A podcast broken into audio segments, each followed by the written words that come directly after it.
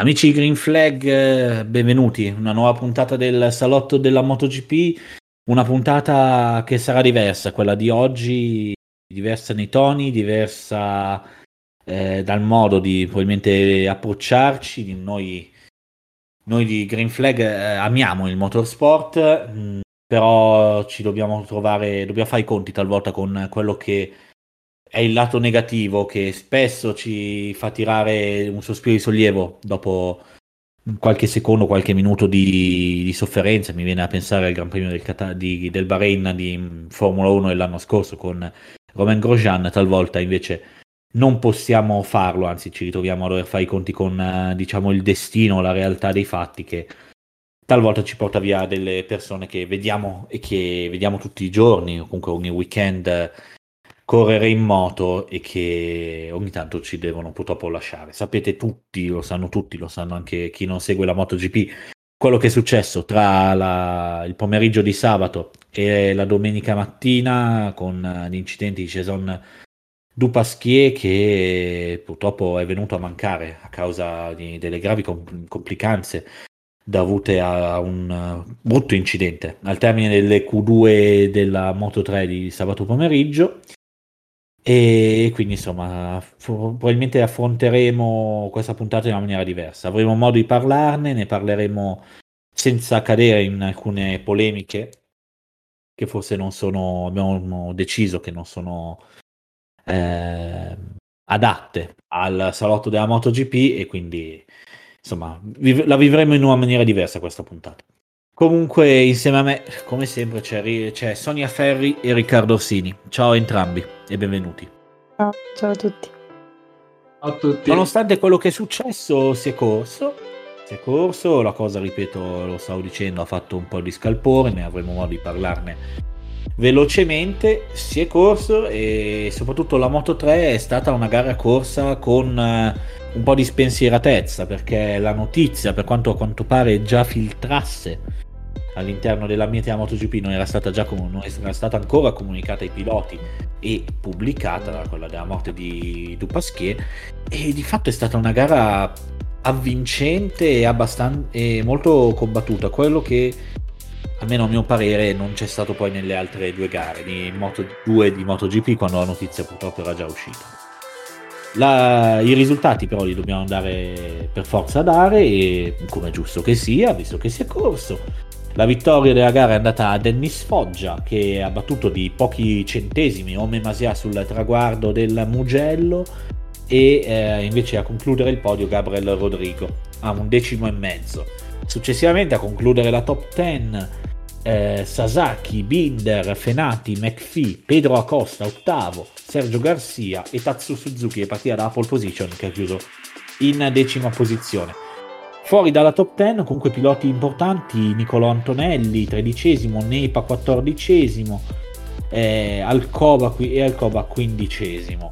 Gli altri italiani, Rossi diciottesimo e Bartolini ventesimo. Non hanno compl- completato la gara Deni Zonciu, Andrea Migno, Alberto Surra, Adrian Fernandez, Carlo Statai, artefice che ha preso parte insomma, a un bruttissimo incidente abbastanza spettacolare però anche preoccupante per il fatto che la, la sua moto KTM Avintia ha attraversato eh, la pista per fortuna in un momento in cui non passava più nessuna moto e Maximilian Köfler questi sono quelli che hanno terminato la gara. Il risultato però insomma il dato importante principale è la classifica generale dove Pedro Acosta nonostante abbia colto due ottavi posti nelle ultime due gare eh, gode comunque di un grande vantaggio su Ome Masia. Infatti Acosta ha 111 punti contro i 59 del compagno di squadra.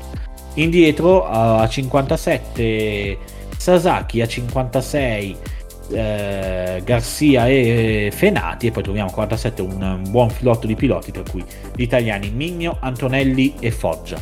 Quello che volevo chiedervi è il mondiale di Moto 3 è ancora aperto anche da, la domanda vi ho già fatto tra l'altro però alla vista anche di questi due gran premi dove Acosta è stato in fondo ma dove gli altri piloti inseguitori ehm, sono rimasti più o meno fermi nel senso che non c'è stato un pilota che è emerso c'è ancora la possibilità che qualcuno si possa mettere seriamente a rincorrere o mh, mm, probabilmente il mondiale è, fin- è già di fatto scritto? Secondo me in questo momento perlomeno non c'è nessuno uh, in grado di, di, avere la costanza che serve per, um, per diciamo mh, combattere questo mondiale con, uh, con Acosta, anche perché Acosta rimane primo dal Qatar, credo, praticamente, e sotto di lui la seconda, la terza, la quarta posizione continua a essere diversa quasi ogni Gran Premio. Quindi mm, non lo so se è già chiuso, perché ora mancano un po' di gare e tutto può accadere, eh, però se continua così, in questo momento io non vedo nessuno punto di, di abbastanza costante magari ne uscirà fuori col tempo qualcun altro, ma credo che a Costa, se continua così, può, può vincerlo a mani basse, insomma. Riccardo? E in questo momento sembra che per cercare di riaprire il campionato del Mod 3 serva più un errore di Acosta che è una grande prestazione di qualcun altro perché effettivamente lui è sempre lì, non, non sbaglia mai e gli altri, come abbiamo detto, hanno dei risultati talmente tanto altalenanti che comunque eh, lo, in un modo o nell'altro li fanno sempre prendere il largo. L'unico pilota secondo me che aveva dimostrato la stanza di Agosta queste prime gare era Migno, purtroppo anche, anche domenica è caduto non per colpa sua e ha lasciato tanti altri punti pesanti per strada. Quindi in questo momento è un po' la fortuna perché comunque eh, la Moto 3 è una categoria in cui bisogna anche essere fortunati a non trovarsi al posto sbagliato al momento sbagliato. E un po' la bravura perché Acosta sta dimostrando di essere un gran pilota, mi portano a dire che il mondiale è abbastanza indirizzato. Sì, tu hai fatto bene a citare Migno, che in effetti guardando la griglia dei risultati nelle varie gare, al netto di un undicesimo posto eh, in Francia, quindi comunque in un gran premio, eh, in una gara abbastanza particolare, soprattutto per condizioni meteo, eh, ha sempre fatto degli ottimi risultati, a parte le due cadute che ci sono state adesso al Mugello e in gara 1 in Qatar, dove, come hai detto te, la colpa non l'aveva, perché per il resto lui ha avuto un podio, una terza posizione e due quarti posti. Ed è, diciamo, l'unico che ha potuto vantare questa, questa continuità insieme a Sasaki che è caduto, si è ritirato in, gara, in gara 1 in Qatar, poi a parte un settimo posto in Qatar 2 ha raccolto due quarti posti e due quinti posti. Masia, che doveva essere eh, il, grande, il, grande, protagonista del mondiale insieme a McPhee, McPhee vabbè, mondiale ormai buttato via dopo tre ritiri e tre cadute una posizione e, una, e un piazzamento fuori dai punti in queste prime eh, sei gare, insomma il mondiale per lui è praticamente già finito, però eh, Masia che doveva essere il grande, il grande protagonista eh, invece sì, si trova secondo grazie soprattutto alla vittoria nella prima gara del, di Losail, ma poi ha trovato anche lui una caduta alle Man, un ventunesimo posto a, ai Reds, un, due noni posti e adesso il secondo posto in, in Italia. Quindi davvero tanta, tanta, tanto livello discreto più un, un, diamante quello di Acosta, che poi sarà da vedere se è un, un diamante vero, è qualcosa che luccica ma che come si suol dire non è, non è oro. Eh, su Acosta secondo voi può avere davvero una tenuta? Si merita già anche la Moto 2? O è meglio comunque tenerlo ancora un attimo in, in Moto 3 per vedere se per avere davvero la definitiva conferma se lui è un grande pilota o meno? Io la Moto 2 è un grande salto, eh. Non lo so, forse con la vincita, se dovesse vincere il mondiale, il salto in Moto 2 Uh, insomma avrebbe senso perché se vinci i mondiali Moto 3 cosa, tra virgolette cosa resti a fare in quella categoria. Però secondo me forse è un po' presto per parlare della Moto 2 sicuramente è un grande è un talento perché si vede che comunque è molto molto bravo. Solo che è appena arrivato quindi per me serve un po' più di tempo per, per farci un'idea completa, ecco. Anche perché a me viene da pensare dalla porta, esatto. per esempio, che non era un, un pilota che è esploso all'improvviso, anzi ha avuto un percorso di crescita abbastanza eh, graduale, veloce, ma graduale che adesso in Moto 2 si trova davvero tanto tanto in difficoltà, è 23esimo, eh, quest'anno secondo anno comunque nella categoria e gli unici due piazzamenti a punti sono stati un 14 posto in Qatar 2 e un 12 posto a Erez. Riccardo, se io penso che tu andrai a citare un caso molto favorevole ad Acosta. Non lo so se lo farai, però sono molto curioso di sentire la tua. Io sono convinto che lui a fine anno salga in modo 2 perché onestamente non ricordo nessuno che abbia vinto adesso io do per scontato che lui vinca il mondiale eh, il, non ricordo nessuno che abbia vinto il mondiale in moto 3 e poi eh, l'anno successivo non sia salito.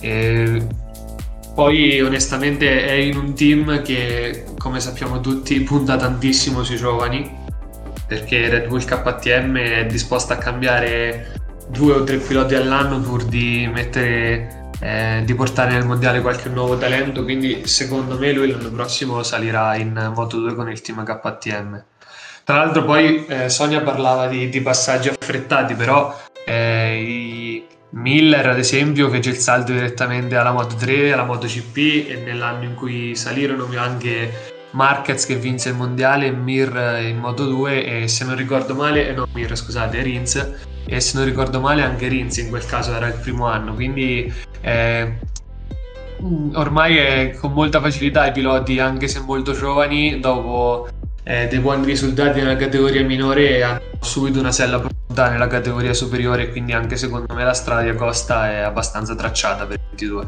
tra l'altro stavo, sto andando a vedere quello che mi dicevi se c'era stato qualcuno che, vince, che vinceva la moto, la moto 3 e non passava poi in, ehm, in moto 2 eh, adesso sto finendo di controllare ma non, non, mi sembrerebbe che ci siano questi casi. Eh, forse adesso vado a vedere, forse l'unico caso è Cortese nel 2012, che è rimasto anche l'anno dopo, adesso... No, anche Cortese. No, tutti i piloti che hanno vinto il mondiale Moto 3 sono passati in, in Moto 2. L'unico caso fino ad ora che dalla Moto 3 alla Moto 2 hanno avuto dei problemi, che ha avuto dei problemi, e tanto che poi la sua carriera di fatto si è arenata, è Danny Cat gli altri hanno avuto tutti, sono tutti in moto GP o comunque a buon livello perché abbiamo avuto Cortese, ecco. Beh, diciamo, Cortese forse... Diciamo che Danny Kent i problemi non furono solo sportivi. No, Dopo, la storia di Danny Kent è un po' più problematica e non, non riguarda lo sport, ecco. No, infatti, assolutamente. A livello sportivo l'unico che forse è un po'... è solo a livello sportivo ha avuto problemi è stato Cortese che insomma quest'anno se non sbaglio prende solo parte al, al, al campionato tedesco dopo che è rimasto appiedato l'anno scorso dagli infortuni e due anni fa da GRT in, in Superbike. Comunque, è l'esempio che io invece volevo fare, che tu Riccardo non hai fatto, mi hai preso, mi hai diciamo sorpreso perché me lo aspettavo da te questo, questo esempio, è quello di Aldeguer. Aldeguer, Aldeguer, adesso probabilmente Aldeguer, che prende parte alla Moto E, ha fatto dei buoni risultati nelle prime due prove. Questa, questa gara, questo weekend, era, sost- era in, a sostituire Iari Montella in Moto 2 e eh, sì, non ha terminato poi benissimo la gara perché eh, è terminato comunque ne, un po' nelle retrovie, però ha fatto una, buon risultato al debutto in Moto 2, lui che non ha mai corso in Moto 3 e che è un 2005. Diciamo che lui è, fa la Moto 2 nel CEV, sappiamo quanto poi sia diversa la, la Moto 2 del CEV da quella del Moto 2 del Mondiale, perché nel CEV si corre ancora con il motore Honda, mentre nel Mondiale abbiamo il motore Triumph. E a me onestamente ha sorpreso Aldeguer perché è stato chiamato praticamente questa settimana perché la scorsa settimana al posto di Montella, se non ricordo male, corse Alonso Lopez. Sì.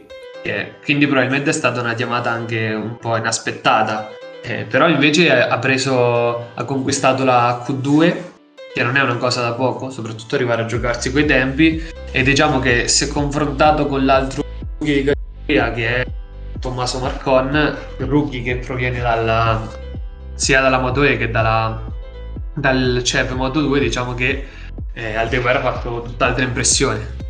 Assolutamente sì, assolutamente sì. Soprattutto davvero come hai detto te rispetto a, a Marcon che sta avendo davvero tante tante tante difficoltà in questa prima stagione anche su circuiti non solo il Qatar che erano a lui sconosciuti ma anche su circuiti insomma che dovrebbe masticare in maniera maggiore perché ha già vissuto. E passiamo proprio alla Moto 2 la Moto 2 è stata una gara la prima gara dopo la notizia la notizia della morte di Dupasquet è arrivata proprio in quel, in quel frangente tra la gara di Moto 3 e l'inizio della gara di Moto 2 con eh, che è terminata con dei risultati insomma anche lì abbastanza eh, a sorpresa dovuti anche alla commissione gara infatti questo è uno dei grandi eh, argomenti ancora una volta che avremo in questa puntata. Noi ne abbiamo parlato tante tante volte della commissione gara e anche oggi ci ritroviamo. Posso dire che forse senza entrare nella polemica perché non è nella situazione la puntata giusta per fare polemica però posso dire che secondo me avrebbe dovuto gestire la notizia della morte di De Pasquier come è stato fatto in modo 2, cioè non comunicando nulla ai piloti o comunque eh, cercando di non ufficializzare nulla eh, rispetto a poi come è stato fatto in modo CP con eh, quel minuto di silenzio che è bellissimo, è commovente, però è in un momento in cui i piloti cercavano il massimo della concentrazione. Sì, lì ci sarebbe però da, sarebbe tanto da discutere anche solo del fatto della difficoltà di, te, di tenere nascosta una notizia di questo tipo. Eh perché, no, vabbè, perché nello stesso momento, dico... nel momento in cui si correva la Moto 2 in Super Sport, sì, sì, i piloti eh, sapevano. Esatto, sì, sì, certo. Storilli, sì, sì, i piloti sapevano. Gerter con la bandiera svizzera. Però eh, secondo me la differenza sta nel fatto che se magari lo, lo comunichi anche al pilota singolarmente, non fai una cosa plateale, magari un pilota reagisce in modo diversamente. Cioè, io te lo dico, per, te, lo, te, ne parlo. Beh, è, un po quello che, è un po' quello che ha detto Bagnai. Bagnai esatto, sì, è quello che ha detto Bagnai, esattamente. Eh, perché poi, tra l'altro, eh, dopo eh, non, non, entro nel merito perché diventa un discorso troppo lungo, quindi magari se c'è tempo lo faremo alla fine. Eh... Sì, sì, sì, alla fine magari abbiamo un attimo di par- parlarne. Diamo però i risultati della gara di Moto 2 dove Remy Garner trionfa, trionfa sul suo compagno di squadra. Raul Fernandez di soli 14 millesimi, insomma davvero impressionante. Terzo, eh, terzo al traguardo, Joe Roberts. Terzo, eh, ufficialmente sul, sul referto della MotoGP, ma non sul traguardo, Marco Bezzecchi che sulla pista aveva perso di 17, sì, 17 millesimi su Joe Roberts che però era salito sul verde in uscita dalla buccine e per questo motivo ha subito una penalità. Di questo adesso poi ne parleremo. Troviamo poi in quinta posizione Marcel Schröter e poi a concludere la top 10 Ogura o Arbolino che ha dato una seconda prova di forza nonostante insomma il, poco, la, i limiti da poca esperienza in Moto 2 però ha fatto capire davvero di esserci magari per l'anno prossimo eh, ottavo Bobier poi Siarin ritrovato con la NTS un risultato davvero positivo e decimo Manzi fuori da top 10 Canet undicesimo dodicesimo al De Guerre diciamo tutti quelli a podio eh, scusate a punti Garzo tredicesimo quattordicesimo Dixon e quindicesimo Ben Snyder fuori dai punti tra gli altri Vietti, sedicesimo, e Marcon, diciannovesimo. Non hanno completato la gara e qua ce ne sono non pochi. Eh, Fernandez Dalla Porta, caduti nel primo giro, e poi Baldassarri, Navarro, Vierche, Arenas, Corsi, Di Giannantonio, Sam Lowe's, e anche questo poi ne parleremo, e Marcos Ramirez. Eh, le KT anche qua eh, classifica generale che eh, anche qua più o meno in maniera sic- sicuramente minore vede però un, un binomio KTM Calex con Remy Garner primo a 114 punti e Raul Fernandez a 108 dietro di loro troviamo a, ehm, a 20 punti Marco Bezzecchi e poi attaccato di tanto. A 66 Sam Lowe's e a 60 Fabio Di Giannantonio.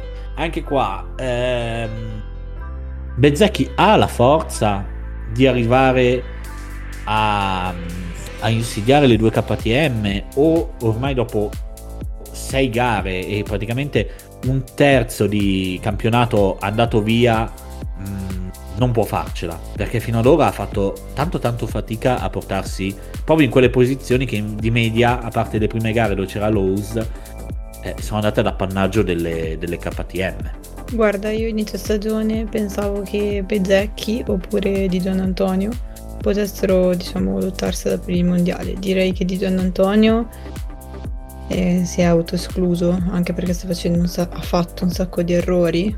Eh, Bezzecchi potrebbe rientrare perché comunque mi pare che a 20 punti dal secondo sarà un 20 sì sì 20 punti tondi tondi 108 Fernandez 88 il Bezzecchi. primo quanto vabbè comunque a prescindere non, non dovrebbe essere tanti punti neanche dal primo quindi è nella lotta diciamo Solo che se continua così non ho tante speranze perché non, non vedo proprio quello sprint in più, diciamo, per, per lottare per questo mondiale. Non so perché è un po' spento. Vediamo, magari si accende, è ancora in tempo, ecco, matematicamente parlando. Sì, in tempo, in tempo in tempo perché comunque eh, soprattutto nelle ultime tre gare è andato tre volte sul podio poi... e in, nei due del Qatar quarto, però in un mondiale in cui eh, per arrivare davvero a insidiare i primi devi arrivare nelle prime due posizioni e con costanza, praticamente di fatto rompere questo duopolio.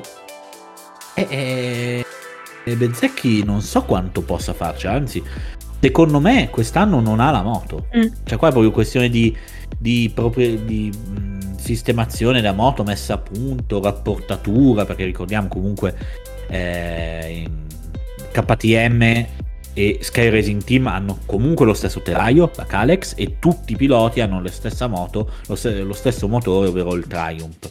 E, e però si vede davvero un, un, grande, grande scoglio. E l'unico pilota che aveva fatto vedere di poterci mettere lo zampino eh, ha, fatto il 50% di cadute. Mm. Ed è Sam Lowe's. Ah, già è vero. Riccardo?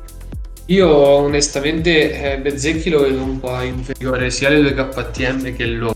Se devo puntare su un pilota che possa rientrare sul 2 KTM, eh, io punto più su Lowe's che su Bezzecchi, per quanto poi Lowe's in questo momento abbia forse bisogno eh, di un di un click mentale perché eh, prestazionalmente lui è sempre lì davanti. Il problema è che eh, come dicevamo inizio anno, continua a fare gli errori che un po' gli hanno caratterizzato tutta la carriera perché anche questa settimana 1-0 pesante, soprattutto perché se andiamo a vedere la gara poi c'è stato quel calo di Raul Fernandez che magari avrebbe potuto permettere a Lowe's di fare la stessa cosa che ha fatto Garner, cioè di rientrare sotto Fernandez e di passarlo poi all'ultimo giro. Eh, per quanto riguarda Vezzecchi, onestamente mi aspettavo un po' di più perché eh, non è mai stato in nessuna gara in lotta per la vittoria, eh, ma è sempre stato un eh, passo dietro, un pelo dietro rispetto alle due KTM e all'Ose. Assolutamente, assolutamente sono d'accordissimo con te. E l'altra domanda, ed è in ottica mercato, l'hai aperta te Riccardo parlando di KTM, de, del fatto che promuove facilmente i, gioca- i propri eh, piloti che si mettono in vista nelle categorie minori, anche per via del fatto che uno, un posto deve sempre andare al vincitore della Rookies Cup. Chi dei due, tra Garner e Fernandez, va in MotoGP? Tu qualche gara fa mi dicevi Garner. Onestamente... Ne sei ancora così convinto? Sì, anche se comunque eh, penso che alla fine andrà chi arriverà davanti in classifica e anche se secondo me non va sottovalutata l'ipotesi che saltino piloti in Tech 3 e alla fine possano anche salire tutti e due perché il bagaglio di piloti che ha alle spalle KTM può permettere delle rivoluzioni complete all'interno dei team. Perché comunque secondo me Lecuona e Petrucci sono molto molto sotto le aspettative.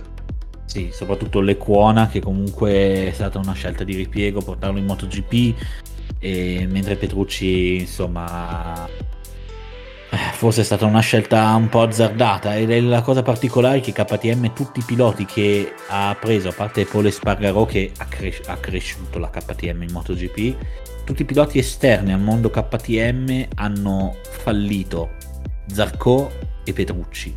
Zarco soprattutto è un pilota che arrivava da ottimi, dagli ottimi risultati in Yamaha Tech 3, tanto che la KTM lo volle tenere e fallì miseramente dato che fece metà stagione nel 2019. E adesso Petrucci, che era un pilota sì maggiore un po' in difficoltà recentemente, però comunque un pilota che è arrivato in Ducati e non ci è arrivato per caso, e che anche lui è venuto a contatto con una KTM, non è riuscito a rialzarsi. O anzi, ha peggiorato i risultati di Ducati. Sì, assolutamente. Poi sai, eh, secondo me... Eh questi anni, eh, oltre alla prestazione della moto, secondo me conta tanto tanto anche la mente di un pilota. E secondo me Petrucci sta soffrendo ancora mentalmente quelli che sono stati i risultati dello scorso anno, il modo in cui è stato trattato da Ducati e poi eh, come avevamo letto nelle scorse puntate lui eh, sta guidando diciamo una moto piccola per quelle che sono le sue misure quindi è una moto che non va proprio nelle tue direzioni e forse è stata anche una scelta azzardata da parte sua, ma eh, sappiamo che ha un contratto di un solo anno e onestamente non penso che lui l'anno prossimo sarà ancora in KTM. Esatto, poi sarà difficile magari per lui trovare un'altra, un'altra moto, a me viene da pensare la Priglia Cresini magari come possibilità di fianco a Di Gian Antonio che ricordiamo ha già il contratto per la MotoGP. Eh, non so, c'è qualcos'altro da aggiungere sulla Moto 2? Volevamo parlare dei, dei, track limits di, di Roberts, ah, che giusto, prima ti ho giusto, sentito giusto, un, po', giusto. un po' al pepe, quindi se, se, ci vuoi dare un'idea tua poi magari ti... perché quando hai letto il risultato proprio ci hai tenuto a precisare come terzo in pista, ma poi fosse salito sul podio a causa delle, delle, della penalità inflitta a Joe Roberts. Quindi... A me è venuto, io l'ho detto perché a me viene a pensare a molte persone, tra cui talvolta io, che arrivo al traguardo e, e, e cambia canale. e quindi poi eh, si trova che il, non so il martedì, il mercoledì sale in metropolitana, si mette le cuffiette, fa partire il nostro podcast e si trova Roberts eh, dietro a Bezzecchi e dice questi qua che cosa si sono bevuti e invece è, è stata una decisione della commissione gara. Ehm, diciamo possiamo dirlo, penso che sia un pensiero comune a tutti che abbiamo già detto, manca il buon senso, ma soprattutto siamo arrivati davvero a una interpretazione alla lettera del regolamento che in una scienza non esatta quale il, lo sport non può, non può esistere. Perché va bene quando si parla di come nel long lap penalty si parla di sensori scatta il sensore e il regolamento dice bisogna dargli conto posso ancora capirlo ma in una situazione come i track limits con la zona verde dove il sensore non c'è, andare a, ehm, a penalizzare un pilota che passa sul, tra, sul verde al termine del, del, del, cordolo, quindi senza andare largo oltre il cordolo. Lui si mette sul cordolo, mette, apre il gas, il cordolo termina e c'è una, una penisola, un, un'estensione del verde. Andare a penalizzare per una cosa del genere per me è abbastanza ridicola. Guarda, io a malapena ho capito come ha fatto a pigliare, cioè non, non, riuscivo proprio nemmeno a vedere il fatto che lui avesse preso il verde, proprio a millimetrica la cosa. Quindi mi trovo praticamente d'accordo con Mattia, forse dovrebbero rivedere un attimino tutto il regolamento, perché dopo tutti i casini che ci sono stati anche in MotoGP, le polemiche eccetera, sarebbe arrivato il momento di, di decidere per bene, insomma, quello che devono fare. Quindi sì, mi trovi d'accordo.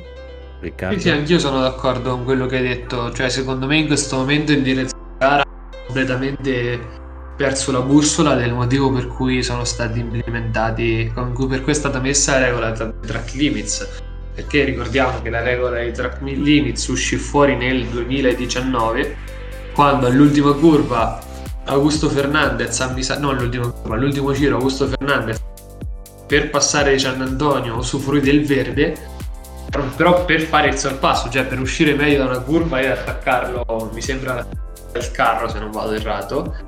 E in quel caso non c'era la regola, nonostante lì fosse chiaro il vantaggio perché gli permise poi di prendere la vittoria. La, la, la, vittoria rimase a Augusto Fernandez e da lì nacque la regola dei track limits. Una regola che andava a penalizzare chi aveva un vantaggio chiaro che era quello di, di guadagnare una posizione, non chi mette la ruota sul verde di 2 mm e quindi guadagna un mezzo millesimo di secondo in un momento in cui cambia poco, perché è vero che è l'ultimo giro, ma eh, Bezzecchi non penso che eh, senza quel verde di Robert si è persa completamente la bussola. Tra l'altro Bezzecchi diciamo che ha un buon rapporto con i limits perché se vi ricordate anche lo scorso anno vinse la sua prima gara in Moto 2 grazie a una penalità che dietro a Martini in Austria, una penalità che è praticamente uguale a quella di Roberts quest'anno, con Martin che fa la sua traiettoria, finisce a fine cordolo con le ruote sul verde e viene declassato secondo me inspiegabilmente. Sì, assolutamente anche perché lo stavamo dicendo, è, iniziata, è nata per altri motivi e in questo caso poi non si parla neanche di sensori che, che scattano e che quindi a cui bisogna a quel punto dare, dare ascolto. Eh, una cosa poi mi viene da pensare adesso guarda, riguardando ancora la griglia dei risultati della Moto 2 è se davvero Yari Montella anche alla luce di questo risultato di Aldeguer può rientrare in Moto 2, nel senso che Alde, Yari Montella con maggiore, molta esper- esperienza maggiore anche per via dell'età anagrafica rispetto al pilota spagnolo in eh, 5 gare a cui, 4 gare a cui ha preso parte ha raccolto due ventesimi posti un diciottesimo posto e eh, vabbè il ritiro famoso. E invece Fermina Aldeguer al debutto raccoglie 4 punti e in classifica si mette già davanti a piloti come Baldassari o Luti. Secondo cioè, c'è la possibilità che venga sostituito? No, cioè secondo me è giusto dare, far fare da Montella perché anche Montella è un pilota che non aveva mai corso nel mondiale, è salito in, in Moto 2 perché l'anno scorso ha vinto il CEV con la Bosco Scuro, quindi secondo me bocciarlo così dopo tre gare eh, tra l'altro eh, l'infortunio è venuto fuori eh, un, dopo una gara in cui lui comunque, adesso se vi ricordate lui a Portimao era comunque a centro si lottava i punti, era lì lotta per la decima posizione, quindi eh, sembrava veramente che per lui fosse iniziato un percorso di crescita, un percorso interrotto da questa frattura del polso, ma un percorso che secondo me potrà e dovrà avere la possibilità di riprendere appena guarito. Va bene, dai. Passiamo alla MotoGP con l'ultima gara di questa domenica, forse davvero la gara meno spettacolare delle tre. Eh, forse, come hai detto te Riccardo, insomma, quel momento, minuto di silenzio forse è un po' eh, condizionato. Tanti piloti, non solo Bagnaia che ha avuto modo di dirlo, Petrucci, insomma, ne ha, con, un po' davvero condizionato molti piloti. La vittoria è andata a Fabio Quartararo, senza diciamo con grande agilità, seguito da Miguel Oliveira secondo, Johan Mir terzo, che sono, hanno preceduto Johan Zarco che è andato in difficoltà con la Ducati nella parte guidata, non ha saputo però neanche tanto sfruttare la potenza del motore nel, nel, nella parte invece del rettilineo, quella tra la Buccine e San Donato. Poi Brad Binder, Miller, sesto, anche lui abbastanza spenta, mm, spento con questa Ducati che forse davvero si sposava male quest'anno con il Mugello. Settimo Aleix Spargarò, ottavo Maverick Vignales, nono Petrucci, decimo Valentino Rossi, Michele Pirro sostituto per questa gara di Jorge Martin e, a, suo, e sua, a sua volta sostituto di mm, di Tito Rabatti impegnato in, nel mondiale Superbike ha raggiunto un tredicesimo posto per lui che insomma il Mugello lo conosce molto bene. Quattordicesimo Alex Marquez quindicesimo Savadori sedicesimo Morbidelli diciassettesimo Marini. Morbidelli coinvolto nella caduta di Mark Marquez diciamo prima caduta del, del weekend della gara se escludiamo curioso incidente occorso a Enea Bastianini nel warm up lap e poi gli altri, gli altri caduti Bagnaia che era primo l'ha spiegato insomma le sue difficoltà nel prendere parte a questa gara. Alex Rins che butta via l'ennesima possibilità di fare bene, l'ennesimo tentativo di raggiungere il podio e poi Nakagami che insomma era come, come, è stato detto in telecronaca a Sky insomma era colui che portava alta la bandiera della Honda e che invece anche lui è stato poi scaricato a terra insomma eh, su questa gara eh, ci sono stati ancora i track limits a fare, a far discutere. Oliveira e Mir sono stati penalizzati purtroppo tuttavia comunque il risultato non è cambiato. In questo caso il uh, Oliveira è confermato secondo e Mir confermato terzo. Però ci troviamo davanti davvero a, un, uh, a una situazione abbastanza particolare di questa gara di MotoGP molto molto spenta e che, e che consegna una classifica anche qua abbastanza particolare perché Quartararo grazie a queste tre vittorie è primo 105, con 105 punti che secondo trova Johan Zarco che oh, anche qua in questo caso eh, principalmente a continuità nei risultati che non vedono però la vittoria e poi Bagnaia terzo anche vabbè, a parte che questa volta è caduto primo ritiro in stagione sta ancora lui anche in questo caso cercando una vittoria in stagione che sarebbe la sua prima vittoria in MotoGP. Anche qua il discorso è sempre lo stesso. Quartararo sta avendo una grande costanza che altri piloti non stanno avendo o comunque riescono ad avere mh, senza centrare la vittoria.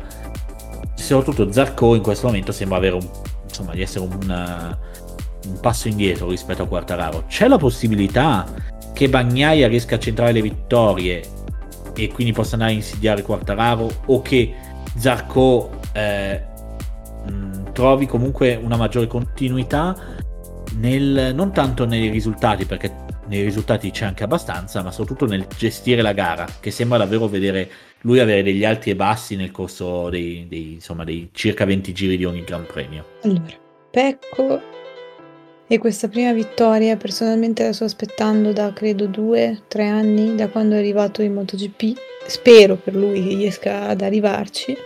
Questa gara secondo me non c'era molto, poi vabbè l'ha anche detto lui, ma si era capito che non era molto diciamo, pre- presente in pista. Um, sicuramente ha la moto per farlo, secondo me, ed è anche quello che riesce a gestirla un po' meglio. Ehm, quindi bisogna un attimino vedere anche Fabio e i risultati che potrebbe fare Fabio, perché anche l'anno scorso è partito molto molto forte. Quindi è, secondo me è un mondiale che resterà un po' aperto, ancora per un altro po' perlomeno, anche perché c'è Zarco che non che ovviamente vabbè dell'incidente con, curioso di, con Bastianini ha riportato penso anche dei danni alla moto per, questo, per questa gara e che sì ha ricevuto, ha ricevuto dei danni però ehm, molto molto limitati. Sembra che anche lo smorzatore delle vibrazioni che è presente nella coda della Ducati GP20 della Desmo 6 GP20 non abbia ricevuto dei danni. Quindi danni aerodinamici ma davvero molto minimi nella sua moto. Per fortuna, no, comunque ha fatto una bella gara, credo che mh, mm, possa fare un bellissimo campionato, non so se può vincere il mondiale, sinceramente questo sembra tanto l'anno di Fabio. E mh, mm, lo sembrava anche l'anno scorso, questo è vero, e, però Fabio... Mh... Mm, però, ecco, stavo, scusa se ti interrompo di nuovo, però stavo guardando e eh, Quartararo quest'anno ha già raggiunto il numero di vittorie parte l'anno scorso e l'ha raggiunto in sei gare contro invece le tante gare comunque disputate l'anno scorso. Quindi è strano vedere soprattutto con una continuità maggiore cioè ha peccato solo nella Aerez che è arrivato tredicesimo ma per il, il famoso problema del braccio. Infatti se no avrebbe terminato avanti.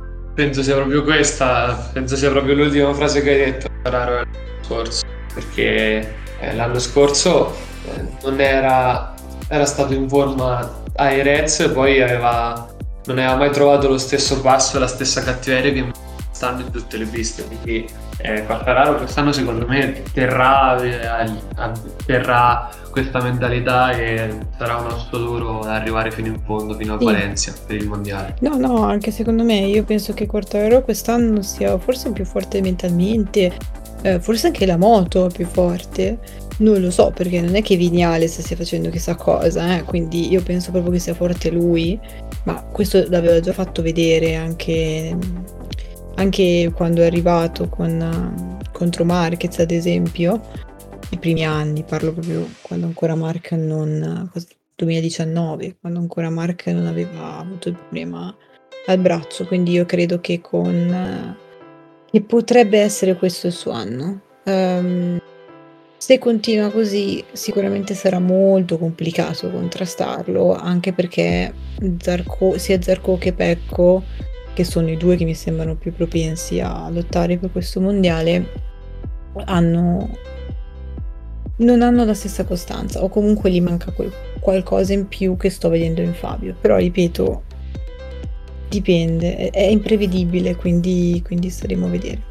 Beh, noi stiamo facendo comunque i conti senza l'oste, perché almeno in parte, nel senso che eh, parliamo di Zarco e Bagnaia, ma non teniamo conto di quel Miller che paga tanto la caduta in Portogallo e non i risultati eccellenti in Qatar, dove comunque eh, forse poi anche la Ducati non si trovava benissimo, nonostante il terzo posto di Bagnaia all'esordio, e, e che ha vinto però le, le, tre di quelle due gare non vinte da Quartararo, e che sembra avere lui la, quello step in più che lo può portare ad avere magari non tanta continuità, ma, per, ma che lo può portare a vincere le gare.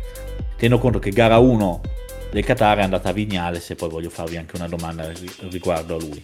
Secondo me a questo punto, cioè adesso anch'io non, ho guard- non avevo guardato bene, con Miller che si è quarto a 74 punti ma che ha vinto due gare, si trova una maggiore stabilità, fa un po' più pace con la sua moto, può secondo me arrivare a essere lui il, l'avversario di, di, di Quartararo perché ha l'esperienza, ha più esperienza di Zarco, ha più esperienza di Bagnaia sicuramente, sia nella categoria sia con la moto. Ha anche più esperienza di Fabio. Quello sì, ma stiamo eh, parlando di un pilota sì. diverso. E tra l'altro che corre con una moto ah, diversa. ok, parli, parli ok. Sto okay. parlando di Universo Ducati, um... che sono seconda, terza ah, ok, ok, ok, sì, sì, parlavi di Ducati. Um, sì, io credo che Miller possa fare una bella stagione, effettivamente. Però deve fare anche lui uno step in più. Non so cosa gli possa mancare, e però deve fare uno step in più. Deve trovare magari quella continuità. Lui deve trovare la continuità. Cioè, se, se a Zarco e a Bagnaia devono trovare lo spunto per arrivare a vincere, vincere. e quindi guadagnare quei punti preziosi, perché comunque c'è un. Uh, ci sono 5 punti tra il primo e il secondo che poi non c'è che c'è di meno poi tra, nelle altre posizioni tra le altre posizioni eh, a, a, Miller invece manca la continuità. Cioè nel senso lui gli acuti se, ha dimostrato di poterli fare però a parte i due acuti ci sono due nonni posti un sesto posto questa qua a Mulgello e una, caduto, una caduta a, a, Portimao. E forse manca quello a, manca l'esatto contrario di quello che, che manca invece a, a Zarco e a Bagnaia sì penso che debbano fare un bel mix quelli della Ducati. A vedere, secondo me il campionato quest'anno potrà essere combattuto, diciamo. Sì, sì, come quello dell'anno scorso. Probabilmente quello che, che invece forse non sarà nelle due classi minori. Eh, Riccardo? Allora, eh, secondo me il, il, pilota più forte del, del, mondo Ducati in questo momento, secondo me è Bagnaia, perché anche domenica in una pista in cui nessuno aspettava una Ducati così in difficoltà sul passo, era l'unico che eh, se non fosse stato per la caduta si sarebbe probabilmente giocato la gara con Quartaro perché era l'unico in grado di, di Fabio. Il problema di Bagnaia è quello che secondo me ha poca esperienza e ha problemi nella gestione della gara. Li, alcuni li ha palesati nelle due gare del Qatar, nella prima in cui si è reso conto di aver spinto troppo nella prima parte di gara e nella seconda invece ha spinto poco nella prima parte si è trovato poi a fare che gli ha compromesso probabilmente anche lì una vittoria e in questo momento eh, io vedo comunque lui più forte nei, nei piloti Ducati. Anche se comunque Quartararo sembra aver raggiunto un livello mentale che veramente come dicevo prima gli potrà permettere di giocarsi il mondiale veramente alla fine quest'anno Invece, l'abbiamo citato brevemente, è stata un'ennesima gara spenta per Maverick Vignales che dopo la vittoria allo Losail 1 poi mancato l'ingresso nella top 5 se non proprio nella seconda gara eh, catariota. Eh, è un pilota a questo punto dopo anni di difficoltà, prima con Rossi, adesso con Quartararo. È un pilota davvero eh, bravo che può vincere un mondiale o è uno dei tanti che si trovano a lottare per le class- che possono lottare per una vittoria con la moto giusta, ma che non possono ambire a trovare questa, quella continuità e quello spunto per mantenersi nelle prime posizioni e andare anche a vincere con regolarità. Secondo me non è un pilota da mondiale, non in questo momento perlomeno, ma non, non credo, non lo so, non credo vincerà un mondiale. Perché ci serve, per, per vincere un mondiale serve tanta, tanta costanza. E lui non ce l'ha costanza, ma io parlo delle prime tre, ad arrivare ottavo, settimo, sesto, quinto, ottavo, cioè, tra l'altro alla sua età comunque riusciva ad avere delle performance migliori e Fabio quest'anno, come, come si vede, ha delle performance migliori. Forse è più una questione mentale per Vignale se inizio a pensare che sia così. E, ehm, non lo so, penso che ora come ora non te lo vedo. Come... Non ce la può fare. Non c- esatto, non lo vedo come. Riccardo? Anche secondo me non è un pilota mondiale, ma non perché non abbia talento, più che altro perché è mentalmente debole. Perché è un pilota che alla prima difficoltà cede e, e secondo me un, un click mentale quando arrivi a 26-27 lo fai. Adesso ti faccio un esempio con quello che è successo eh, nella qualifica di sabato. Eh, la cosa di Marquez che si mette in scia, era lì per quanto sia una cosa magari sbagliata da stardo, però è una cosa che fa perché un campione è un campione anche di testa. E anche Rossi quando vinceva i mondiali li vinceva anche entrando nella testa degli avversari, facendo magari eh, la mezza porcata. Quindi secondo me eh, il problema suo è, è, la mentalità. Sì, ma poi anche lì, scusami Riccardo, ma eh, insieme al fatto di essere campione o non campione, comunque tu sei un pilota di, mo- di moto, lo impari nelle categorie più piccole di metterti in scia al pilota più bravo. Cioè, lì è, un, è il classico gioco, è un gioco di ruolo, di ruoli in cui deve essere quello che è davanti a te a smarcarsi ma... e non te che non ti devi mettere assolutamente nella sua sì, sì, no, no, assolutamente. No. Eh, ma il problema è che lui, eh, cioè, io penso onestamente di non aver mai visto un pilota eh, abortire un giro, perché quando è rientrato ai box che ha fatto ah, io ho abortito un giro perché c'aveva uno in scia. Perché, cioè, secondo me, quello lì è una dimostrazione che tu con la testa no, non ci stai. Cioè, se sai di essere più forte, fai il secondo tempo, arrivi e fai il record della pista. Cioè, no, il record della pista no, però nel senso spingi e non ti fai condizionare. Anche perché poi ha buttato via la nonostante Marquez non, più, non, gli sia stato più in scia, lui è arrivato all'ultima curva che aveva eh, casco rosso, quindi sarebbe potuto passare in, Q, in Q2 e poi ha sbagliato e ha ammesso che era nervoso. Quindi secondo me è questa la differenza che, che c'è tra un pilota forte che può vincere qualche gara e può lottare per un mondiale. Anche perché comunque eh, sei sempre un pilota eh, con esperienza, lo dicevamo, e, e, tu puoi anche trovare il modo per eh, far, far smarcare dalla tua scia un altro pilota senza dover andare ad abortire completamente un giro, cioè ce ne sono di casi. In più, tra l'altro, è una situazione in cui Marquez non è un, ver- un reale avversario di Vignales in questo momento. E anche questa gara, al di fuori della caduta, lo aveva dimostrato. Marquez non ne ha in questo momento ancora per arrivare a essere a lottare per le prime posizioni, mi pare abbastanza evidente.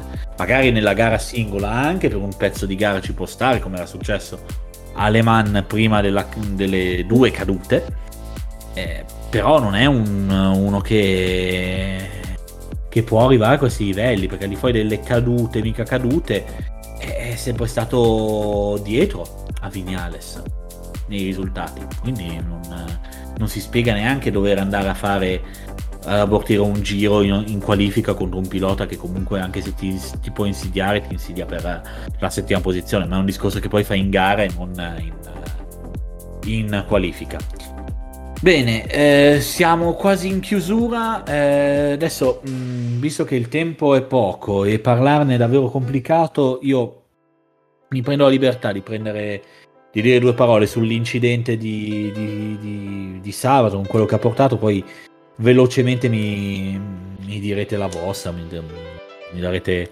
ragione o meno. Moto, il, moto, il, motociclismo è uno sport, e questo voglio rispondere anche a.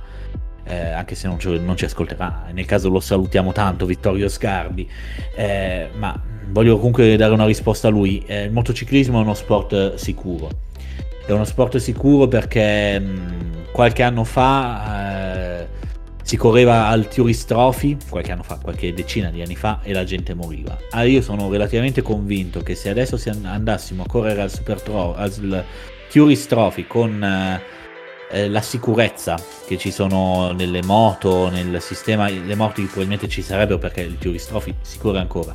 E le, morti ci, e le morti ci sono, ma sarebbe comunque già molto diverso. Il motociclismo è sicuro perché c'è ormai solo un, un, sistema che porta alla morte di un pilota. Quando l- la moto, che sia ancora condotta da un pilota o che ti cade addosso, eh, ti uccide. Perché una moto pesa, perché...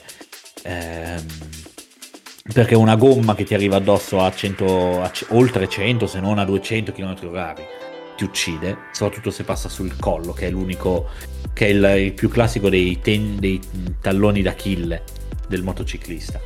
Dire di uno sport che non è sicuro non, eh, è davvero difficile, è davvero, secondo me ci vuole del coraggio per dirlo. Eh, non è sicuro come la, come la, Formula 1 per esempio abbiamo, il, abbiamo citato Grosjean e ed è stato diverso, ma lì c'hai una protezione in più, c'hai un, un esoscheletro, una scocca che ti, che ti ripara. Ma, la, ma la, la, certezza di non morire non ce l'hai in uno sport, uh, in uno sport motoristico, qualunque esso sia. Trovarsi, trovare la morte in questo modo fa male, perché morire a 19 anni eh, in, una, in, una, gara, nel momento più bello, nel momento gara, di una gara, in questo caso delle qualifiche, ehm, che era anche secondario perché qualifiche erano pressoché terminate e in quel caso lì preciso eh, tutti e tre i, i, i, piloti coinvolti erano anche in una buona posizione tutto sommato. Fa male però fa parte del mondo il mondo va avanti può andare avanti e lo hanno detto i piloti l'hanno fatto devo dire in una tale maniera può, non, può andare avanti in un'altra maniera cioè fermandosi magari un weekend si può tanto discutere, si è discusso, si è discusso forse la prima volta con eh, Lauda, nell'incidente di Lauda, se proseguì o meno, quantomeno nel caso di Peterson nel 78 del Premio di Monza, e qua parlo di, di Formula 1 perché in Formula 1 e i casi di gravi incidenti sono molto più famosi e ricordati rispetto a quelli nel motociclismo. Si è parlato tanto quando morì Senna nel 94 e sempre ci sarà un po' di discussione, un po' di polemica. Qua però quello che mi viene a dire è di mettersi nei panni del, non del, dei piloti in generale, ma della persona che ha ognuna una sensibilità diversa e di cercare di comprendere. Si è corso questo quanto così è stato, così va bene, l'abbiamo commentato oggi e, e niente, continueremo settimana prossima con, uh, col, Gran Premio, col Gran Premio eh, di Catalogna sul circuito di Montmelò. Purtroppo è brutto da dire da un lato, però avevano ragione i Queen, the show must go on. Non so se avete altro da aggiungere, Sonia e Riccardo, a quello che ho detto. Io... No, niente, io voglio solo uh, dire che questi ragazzi eh, ci mettono tutto il loro impegno e tutta la loro passione, anche tutto il loro amore in questo sport e che questo fa parte appunto della vita, come hai detto tu, accade, succede ed è una tragedia, anche un dolore molto molto forte perché non dovrebbe accadere perché è ingiusto e tutte le polemiche che vengono dopo, secondo me, che sono venute dopo, secondo me vengono meno di fronte a poi quello che è accaduto, quindi il mio pensiero oggi va a lui, eh, va a tutti i piloti che hanno perso la vita in pista, sia di mh, mm, MotoGP sia di Formula 1 e va anche mh, mm, alla famiglia uh, di Jason perché penso siano loro che ne soffriranno di più. E penso che questo debba essere un insegnamento per tutti quanti, diciamo, per, per capire quanto questo sport può essere pericoloso, ma anche quanto si è andati avanti a livello di sicurezza e quindi mi trovo d'accordo con quello che hai detto. Va bene. E Riccardo? Io sono d'accordo con quello che hai detto tu. The show must go on e come dicevano i piloti, come dicevano i piloti Dembi Agostini, smetteranno, purtroppo smetteranno di correre perché per quanto eh, per noi che siamo diciamo giornalisti del settore o tifosi, eh, per quanto per noi sia difficile immaginare che possa succedere, eh, lo schiaffo eh, ciclicamente purtroppo arriva e purtroppo come hai detto tu prima c'è quella parte del corpo che è il collo che è veramente un'area in cui ci sarà tanto da investire ma in cui è veramente difficile trovare una zona, una, una soluzione perché è una veramente tanto dinamica che ha bisogno di tanta libertà di movimento e una, una protezione, esatto, eh, però la, una protezione cioè, poi riduca questa libertà di movimento, quindi è, è, è veramente difficile, ormai è dai,